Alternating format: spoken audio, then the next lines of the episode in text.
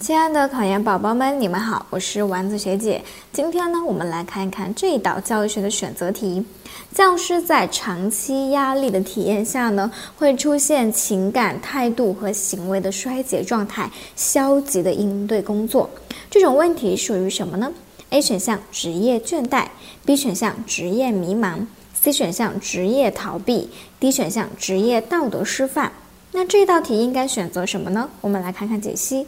解析当中呢，有说到职业倦怠呢，被定义为由于教师啊长期工作在压力的情境下，那工作中呢持续的疲劳，以及呢在与他人相处中的各种矛盾冲突而引起的挫败感加剧，导致呢一种在情绪、认知、行为等方面出现的精疲力竭。麻木不仁的高度精神疲劳和紧张的状态，是属于一种非正常的行为和心理。